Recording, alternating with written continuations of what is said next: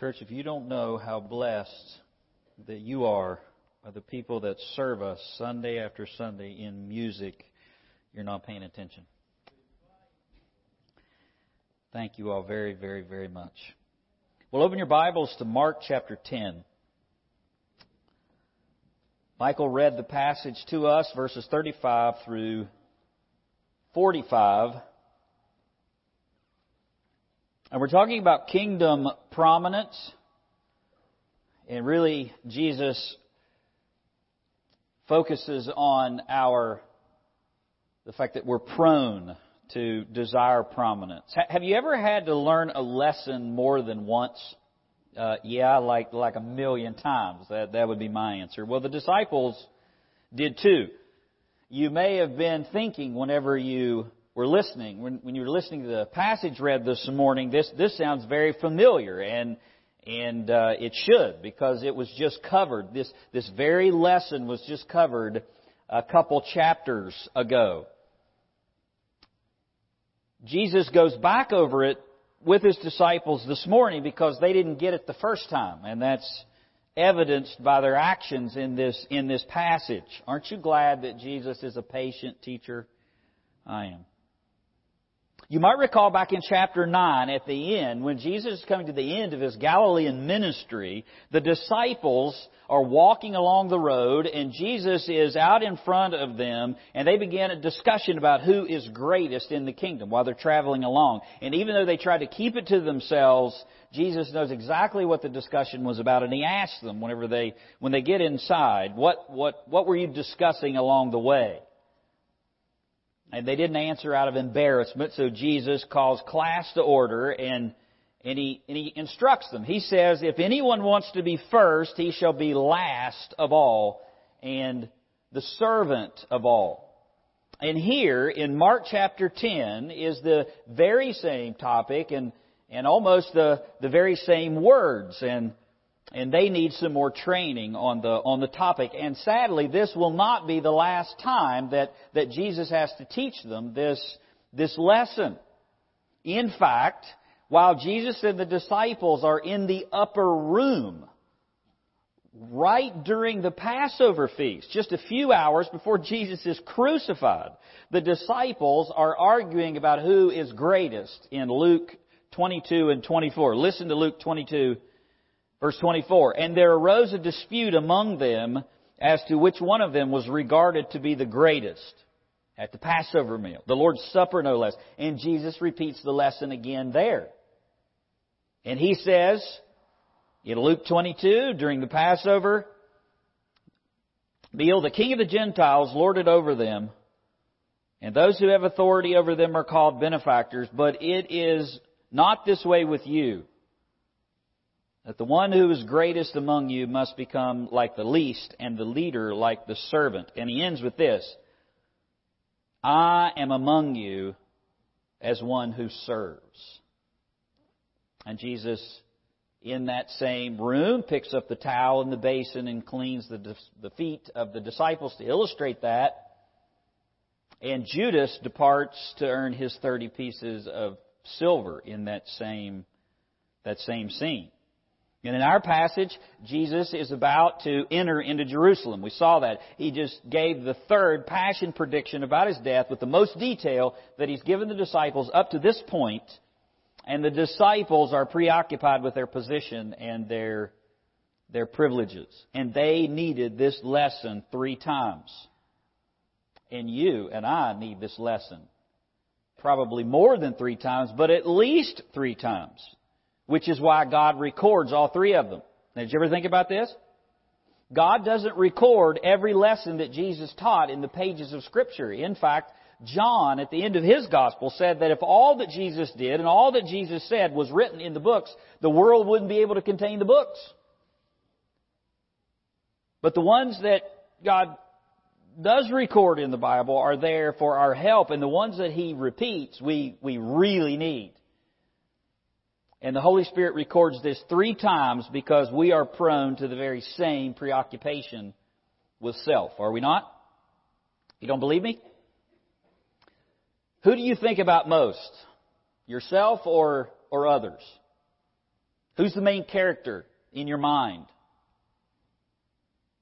When you listen to a sermon or read your Bible, you're often thinking, most of the time thinking, you know, so what? What does this have to do with me? How do I apply this to my life? What about your prayers? Who is the main focus of your prayers? Yourself or, or others? Is it not true that you have to put together a prayer list or prayer cards or discipline yourself to actually pray for others? But it becomes very, it's very, very easy to, to tell God what your needs are and, and what it is that, that you're anxious about or preoccupied about. And God is a good Father. He wants to hear you. He says, come, I'm, I'm, I'm gracious. I will grant wisdom. But but we think about we think about ourselves. We can even make our, our walk with Christ about ourselves. We can even make Christianity about ourselves. Exactly what the disciples are doing here.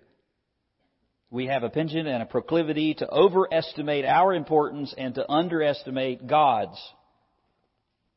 We're prone to prominence. We fall to the pride of presumption, just like the disciples.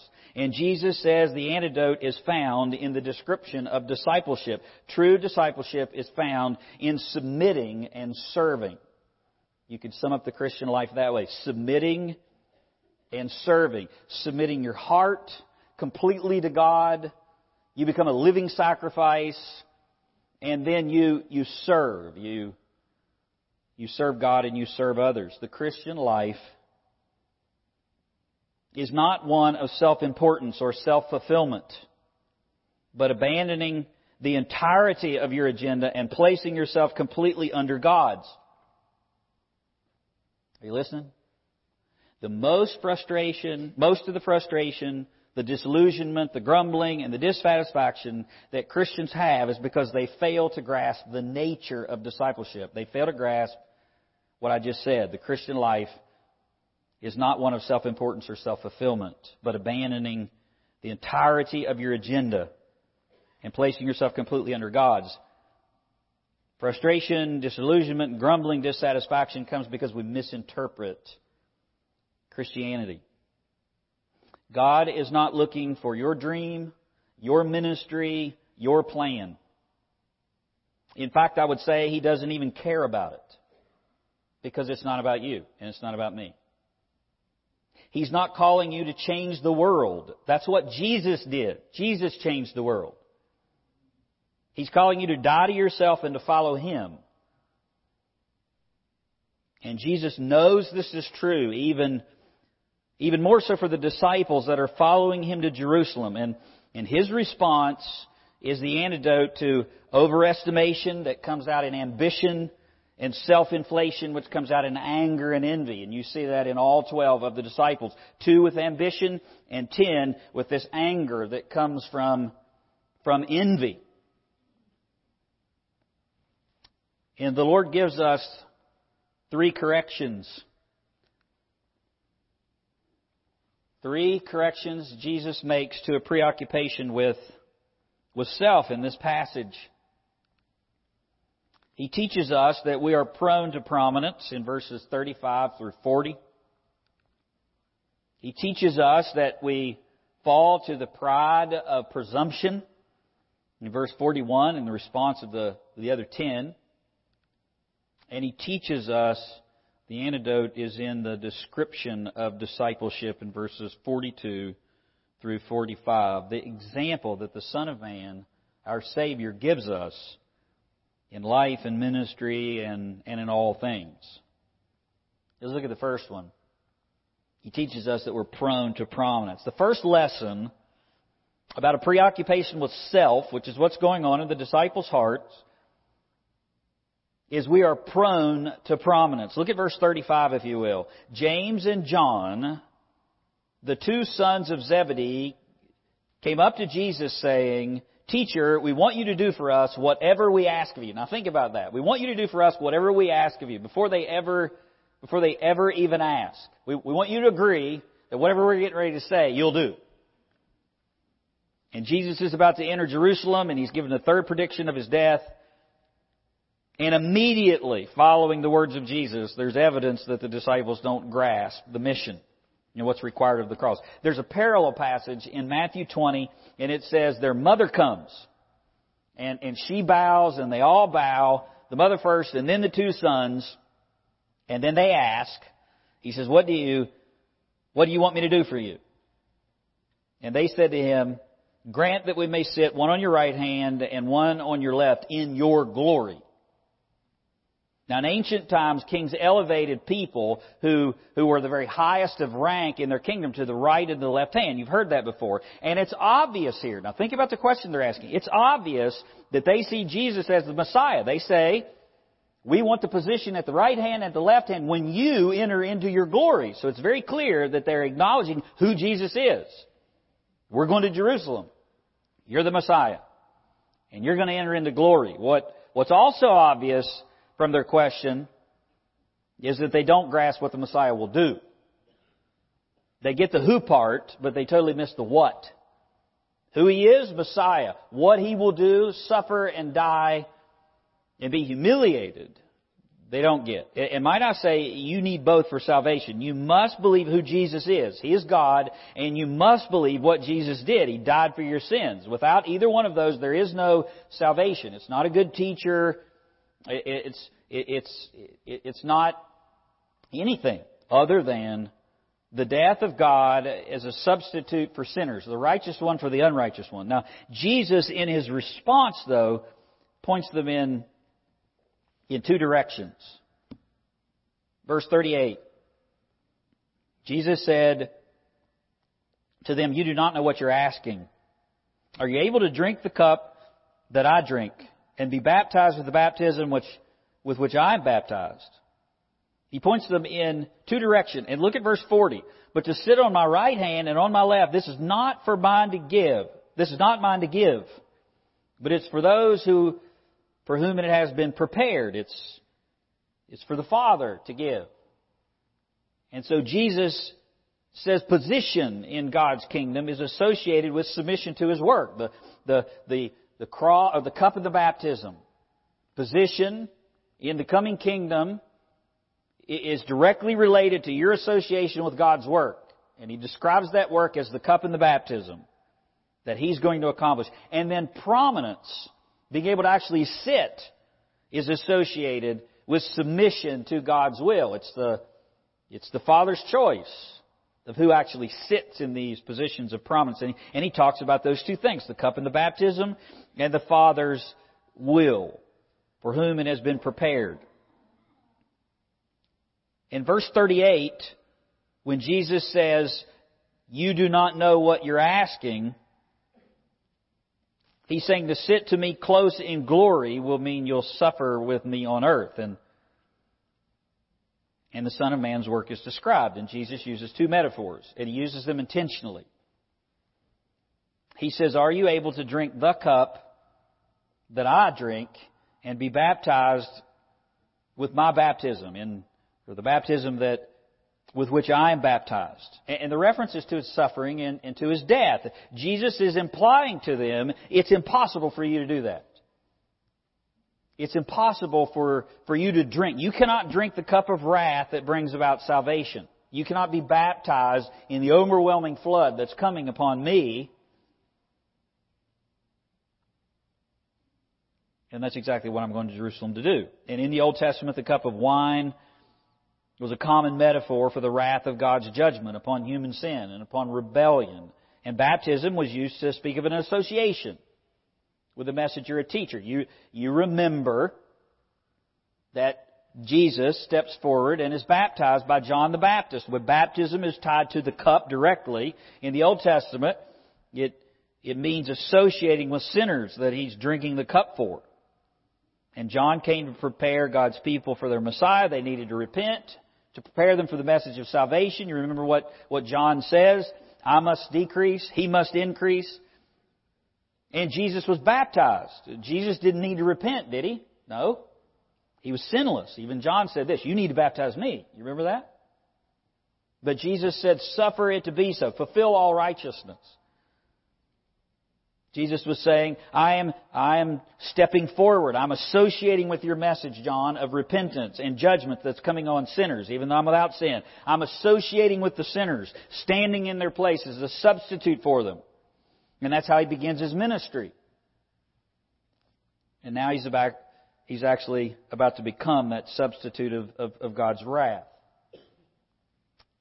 And Jesus will bear the judgment earned not by him, but by the sins of of men and the sinners that, that he represents. That's what the covenant of baptism means. But I don't miss the, their response because it, it shows their blindness. Look at verse 39. They said to that response, to what Jesus just says, my cup, my baptism, what I'm going to do, what I'm going to Jerusalem, right after he tells them exactly what that means in the, in the previous passage, they said, we're able. I mean, are you kidding me? Do you realize what you're saying? The answer to verse 38 should be no. No, we can't. You're right. We, we can't do that, but not yes. Now, their original question reveals they don't understand what Jesus came to do, and if there was any doubt, their answer here proves it. Yes, we are able. Notice what he says next. And Jesus said to them in verse 39, The cup that I drink, you shall drink, and you shall be baptized with the baptism with which I am baptized. Now that's not a contradiction. He says, Can you? And he's implying you can't. It's impossible for you to drink the cup of the wrath of God for sinners and, and to step forward and to be associated with them. But now he says, the cup that I drink, you shall drink. Now notice, he'll drink it first, and then we will follow. The cup that I drink, you shall drink, and you shall be baptized with the baptism with which I am baptized. To share someone's cup means to associate with them, to share in their fate. And Jesus is saying that's what you associate with if you want to associate with His glory later. The point is, the closer you want to be to me in glory means the closer you want to be with me in, in suffering. It's the cup first and then the crown. And it's Christ that does that first, and then we follow after him. Glory follows suffering. This is also a, a lesson that the disciples get taught over and over. You want to be closer in heaven? Be like me on the earth. And then he describes to them what that looks like. But even then, to sit in these honored positions, to have kingdom prominence, is determined by God's will. Look at verse 40. But to sit on my right and on my left, this is not mine to give. Now wait a minute. Jesus is God. Who, who else could be greater than, greater than Him? Whose, whose right would it be to grant that? It is for those to whom it has been prepared.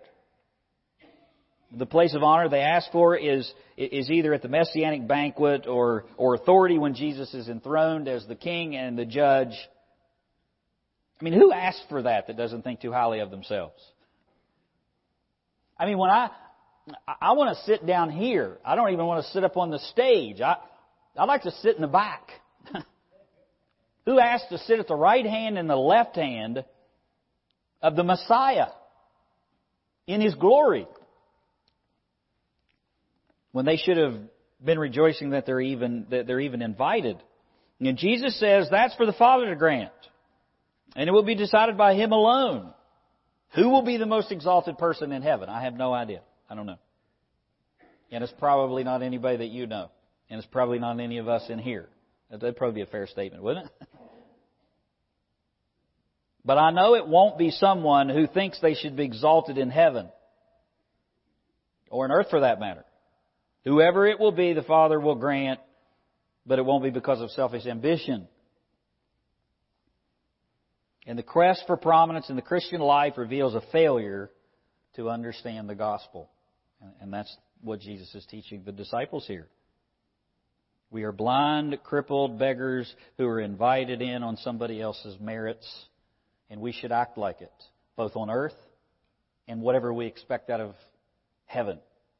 We shouldn't expect the chief seats here, and we surely shouldn't expect to be at the right and the left hand of the throne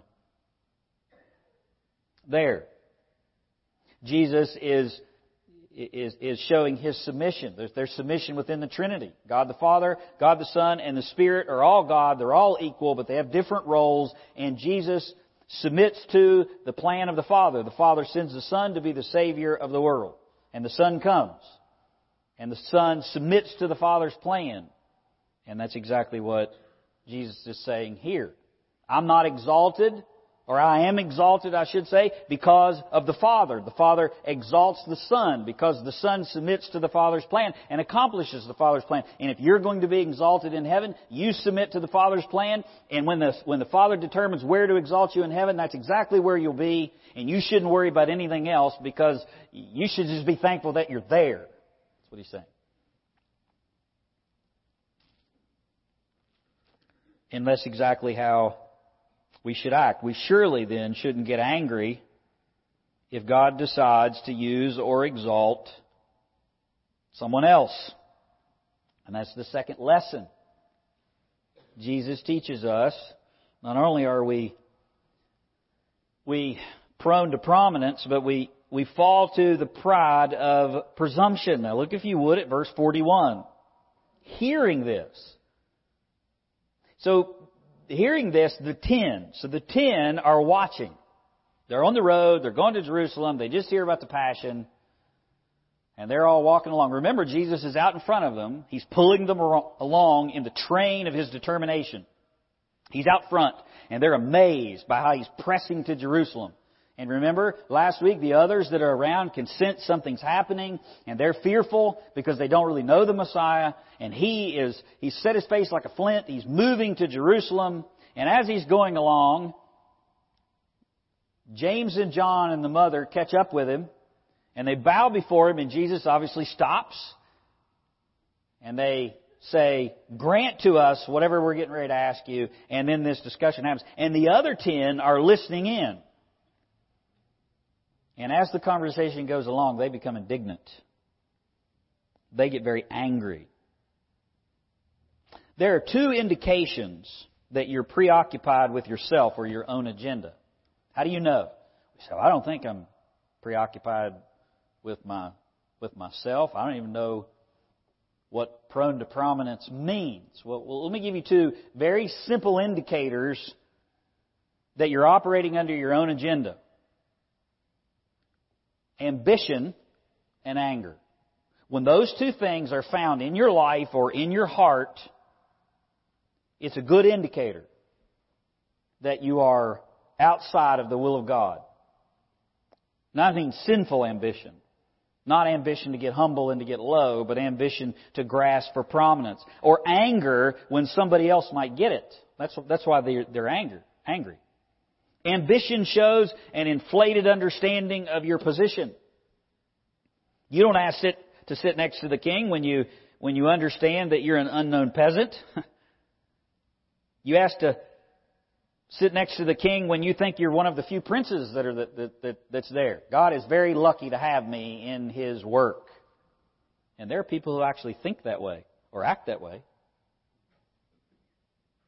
And anger shows an incorrect understanding of your importance. You get angry because you think you have rights. And somebody else is trampling those rights.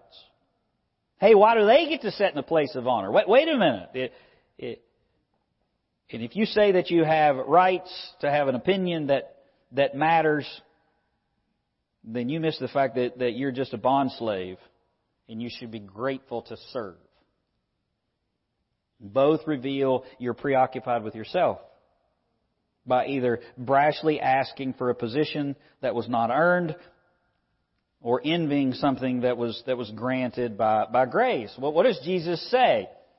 These positions are granted by grace. They're, they're granted by, by the fact that you're in the kingdom and you, whoever this, whoever's going to be at the right and the left hand, they're going to, to, to follow after the, after I drink the cup in the baptism, they're going to associate with me. That's the way their life's going to be. And God the Father, by grace, is going to bring them into the kingdom and they're going to have prominence in the kingdom, all by grace. You, you, you have no right to brag here and you're definitely not going to have any right to brag in heaven, right? And they get angry whenever they hear that. And Jesus says to have position in the kingdom comes from associating with the king's suffering. And even then, it's up to God to decide the position his servants hold.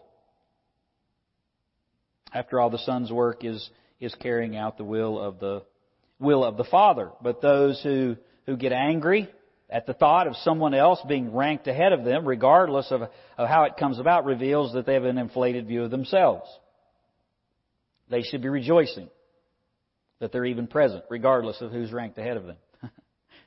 I mean, getting upset with someone else's prominence reveals that, that you presume you should have some.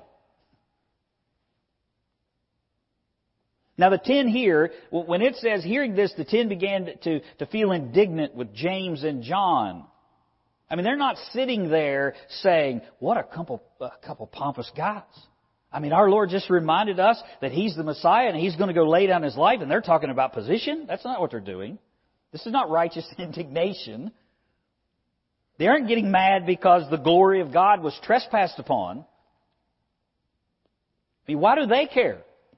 Why do they care? What's it to them? Who sits where?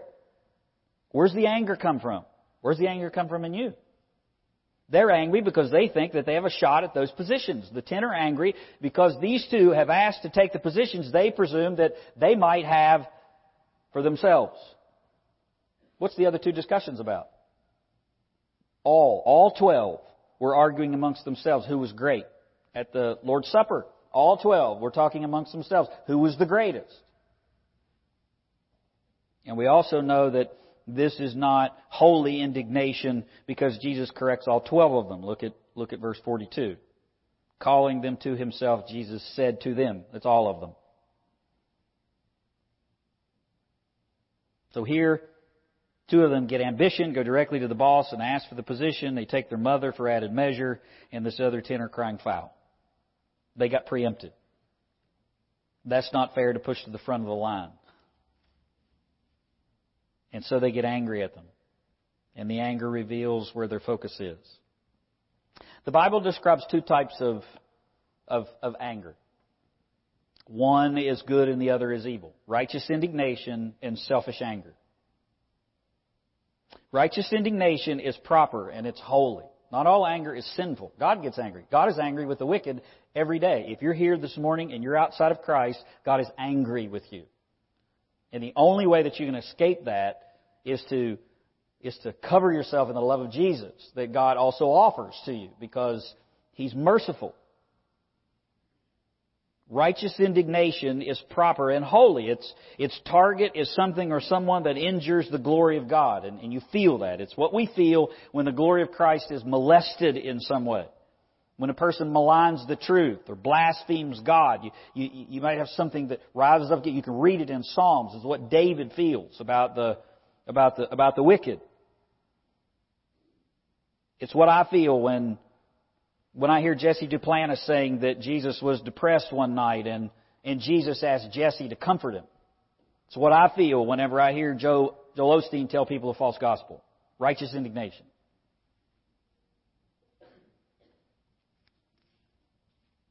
Righteous indignation is what you feel for a system that abuses another person who's made in the image of God, maybe like Planned Parenthood.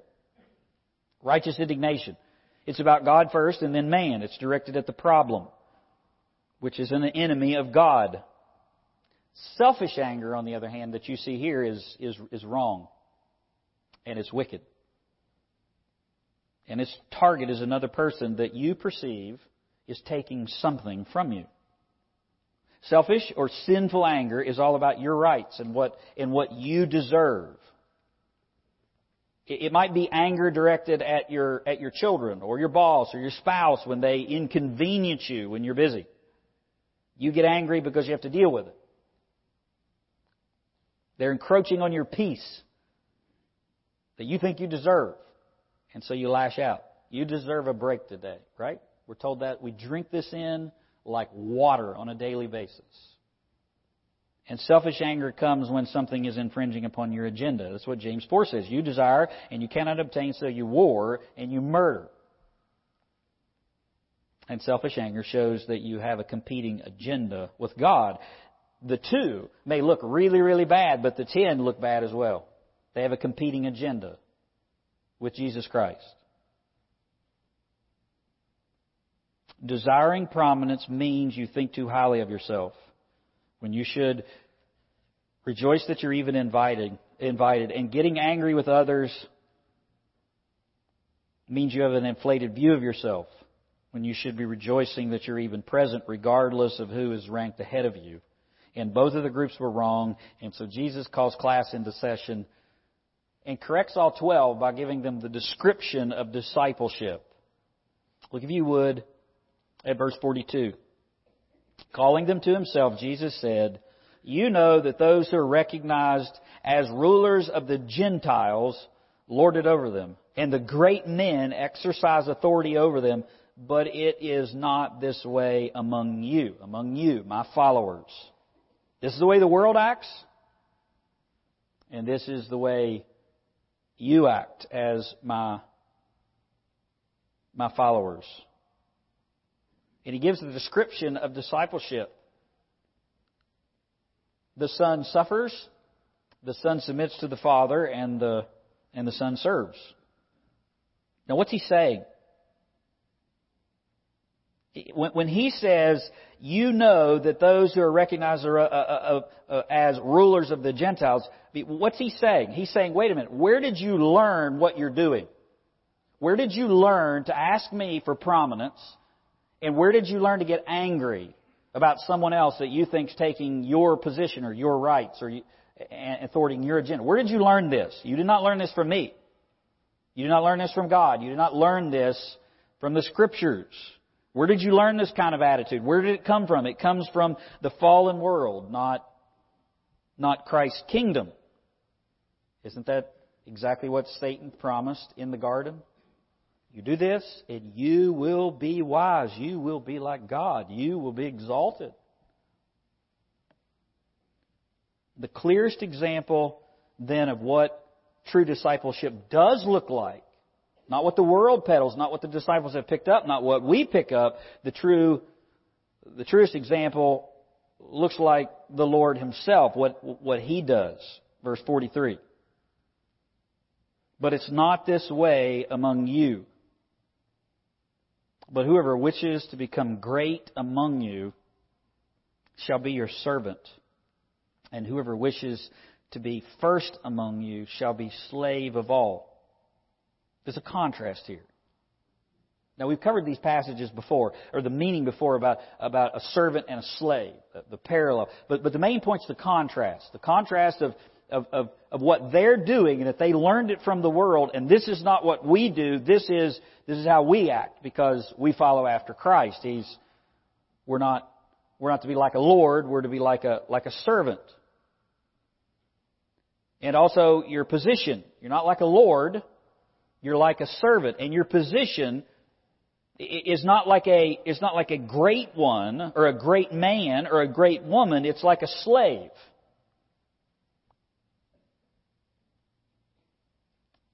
Slaves have no rights, and, and they're surely not, not prominent. Now, Jesus is not just giving lessons on leadership.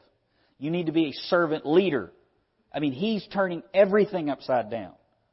I mean, of course, you know, I mean, even unbelievers, you'll find, you know, progressives and millennials and warm fuzzy CEOs today that you know that that, that just want to be nice to their employees and and they they want to they want to give them all this all these things.